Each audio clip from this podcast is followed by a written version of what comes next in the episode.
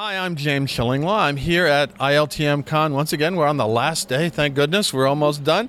Uh, I'm here with Evan Altman, who's the Senior Vice President, Sales and Marketing for Auberge Hotels and Resorts. And he just gave a great presentation. I've met him before. Uh, and we're going to tell you a little bit about what's going on with Auberge today, and there is a lot. So stay tuned, and you'll see it all on Insider Travel Report.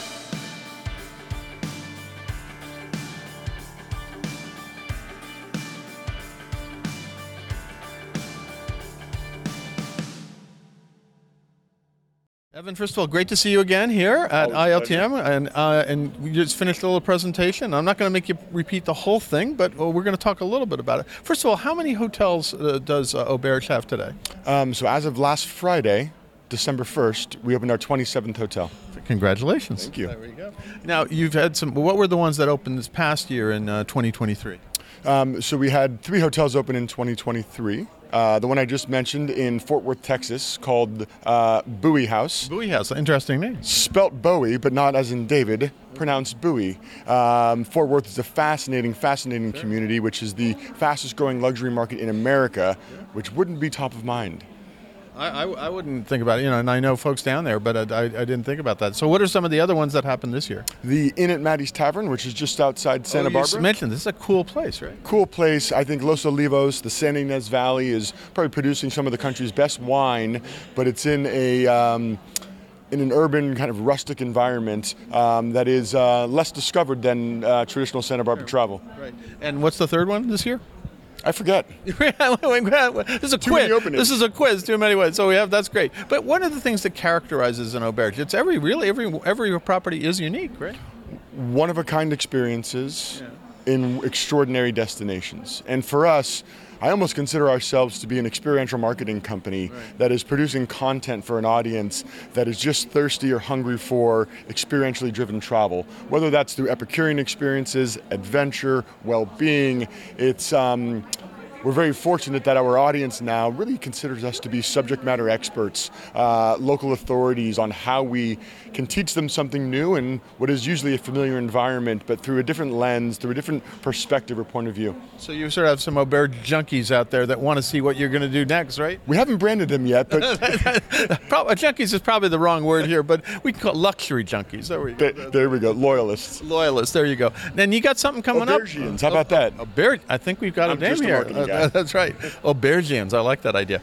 Uh, so next year you got a bunch of things coming up, and one is in Florence, which is really interesting uh, and really close to the city center, but apparently very in in thought very far away from it. Right. You know, it's about three kilometers outside of What's the call? What's the name? Collegio alla Querce. I'll have to remember that name. It is a old UNESCO site. It was an old college, oddly enough, hence Collegio, um, that is being completely reimagined as this extraordinary luxury hotel that feels like you're in Tuscany, but you have views of the Duomo. So it has this great um, blend of urban sensibility, but in this idyllic park-like setting. That's amazing, and I, I'm go- hopefully I'll get to Florence one of these days, take a look at it, because uh, Florence, I, I have some place like that, but it's outside, 20 minutes outside. Uh, another place that you mentioned is in South Carolina. That is called the Dunlin, uh, which is on the Kiawah River. Uh, we have a 20 mile stretch of um, uh, waterfront um, uh, property that is going to have residential, has hotel product, um, has a great food and beverage program, great wellness experience, and it's about 20 minutes outside um, outside of Charleston. Okay, yeah, so, so it's really it's. I know there's Kiawah River down there, all those properties, but this is much, and these are all very boutique properties. You know, maybe nothing more than 100 rooms, right? Usually, typically less than 100 rooms. Um, the Dunlin will have 68 rooms, and Collegio alla Querce will have 83 rooms. So, really intimate in style, personality, character. And then you got one down. We were trying to figure out where it was. You said it's a few few minutes outside of Miami, but it's like Hallandale. And, Hallandale. and what what is that property? So that is called Shell Bay.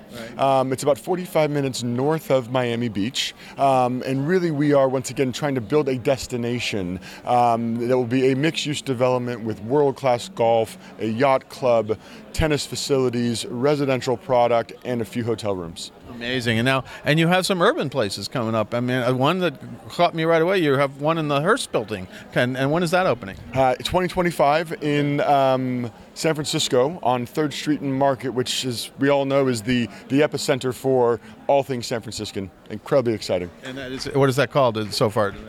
The Hearst. The Hearst, the Hearst. Hey, that's a good name. I figured that one out.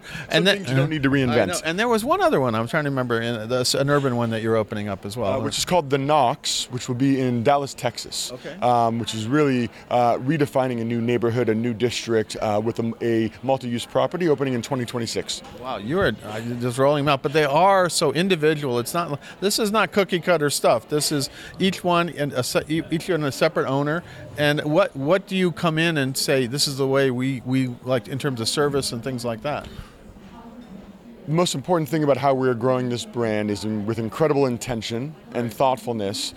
But we'll actually just have a blank canvas with an owner who has a vision, who has a dream, and we will co author a business plan, a design intent, a narrative around a product that really becomes a differentiated uh, perspective on a marketplace. Fantastic. Now, what would you? We go out to about 127,000 travel advisors out there now. What do you want to tell them about Auberge today and where you're heading? Become an aubergian. There you go.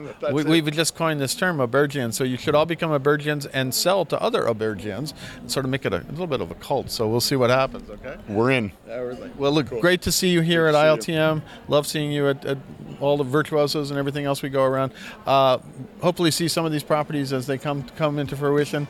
and visit us uh, anytime. I would love to. Again, great to see you here. Awesome. Thank you so much. I'm James Shillinglaw, and this is Insider Travel Report.